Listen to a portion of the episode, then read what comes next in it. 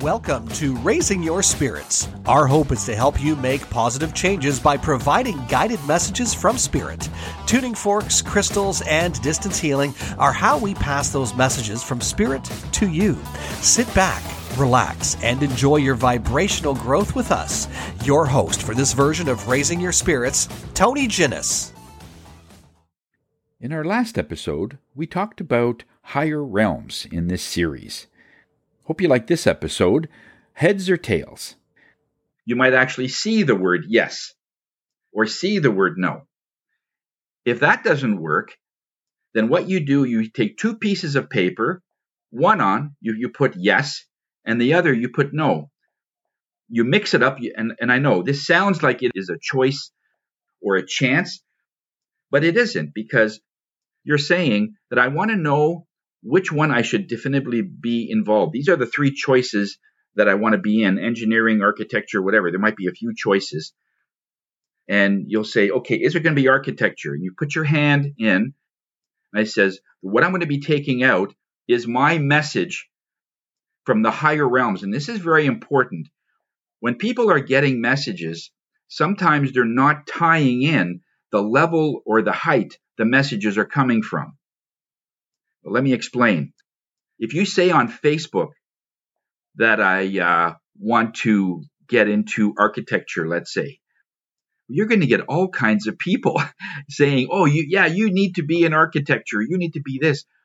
Well, would you respect that person's decision?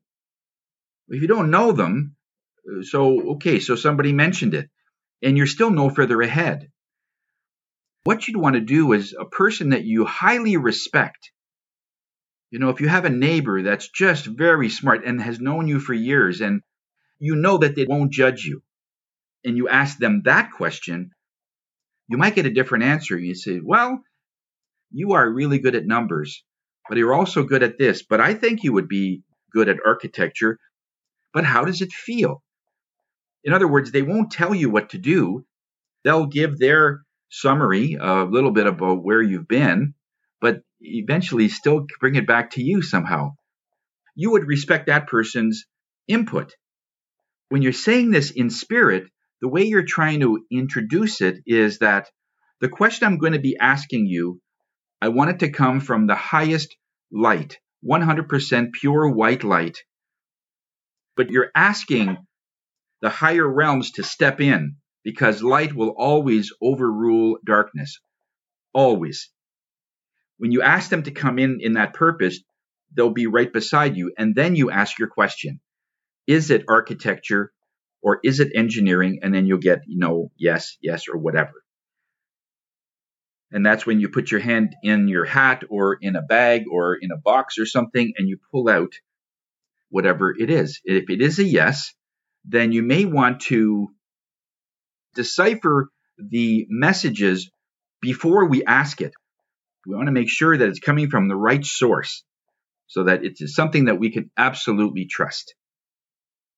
Once you get that, then you have your answers. They say, yes, it is architecture.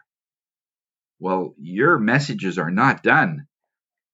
You now have 35 questions about that particular realm. Which part of architecture? Is it going to be buildings, bridges, now that you've got the main part of your messages, you kind of want to bring it down so you have an idea where you're going to be filling in the gap on this earth for you to do.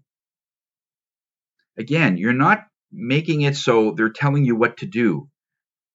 All of those things you love doing, but you want to make sure that the path you're about to embark on is going to be of the highest benefit for you that you're going to learn the most, that you're going to have the most fun, but you're actually consulting a higher realm. That's where you're going to save a lot of time. Because there's nothing more frustrating than being into the second year of architecture only to find out that I hate bridges or I hate really building. I would rather build it myself. Well, you kind of knew that in the beginning, but you're so anxious to make a decision that you just thought this was the right one, and that's okay. You're not going to be faulted for it. Another one here that is a good one, it's called under temperature. Some people that have been doing this a while and they've been meditating and they're starting to feel more, temperature of your body starts to change. You might feel chilled when you ask a certain question. You might feel overheated when you ask a certain question. What you need to do is do like we call with the heads or tails. And what do I mean by that? you got to assign if something is cold, if it's making my body cold, is that a yes or is that a no? Like if I say, okay, whose turn is it to buy the next round if you're in a bar? Whose turn is it? So you flip the coin, it lands on heads. Well, that's great, but you didn't assign which is which. You would you would say something like, if it's heads, I will pay. If it's tails, you pay. See, it's very clear as to what happens. But most people, they don't assign anything. They just ask the question, they flip the coin in this example. It comes to heads. Yay, it's heads. Oh, wait a second. What does that mean? okay. And so I'm doing this on purpose to be humorous because when we equate that to somebody that's getting messages, when they say, I was asking if whether or not architecture would be the thing. And my body got cold. I says, okay, what does that mean? I don't know. What does it mean? Well, it's not me to decide. If your body got cold, then the energies around you are making your body chilled. But what does chilled body mean to you? Well, usually when it gets cold, I really don't like it. And it's usually no. I usually will put a sweater on or something. Let's say that that's the answer. Okay, then for you, a chilled body means cold. But then ask that same energy is a heated body. Does that mean it's positive or it's a yes? You have to establish that right at the beginning. Again, we're deciphering the messages long before they come. That way, when you ask the question, it's very clear when you get it what happens. There are some people that when they ask a question, their left ear burns like crazy because they've assigned it.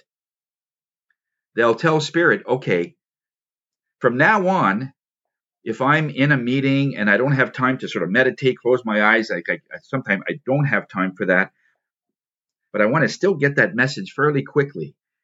If I ask a question in my head, what I want you to do is my left ear usually has the tendency to burn. Can you overheat that so it almost turns red? And if I twitch on my left eye, that means no. Again, you're assigning it. You could you could play it the way you want.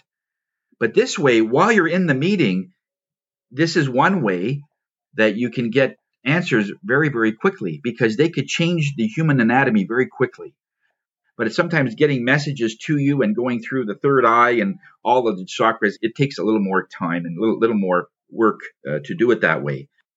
But your human anatomy is very instant. It's just like turning on a stove or turning up the fridge. It's a little more instant.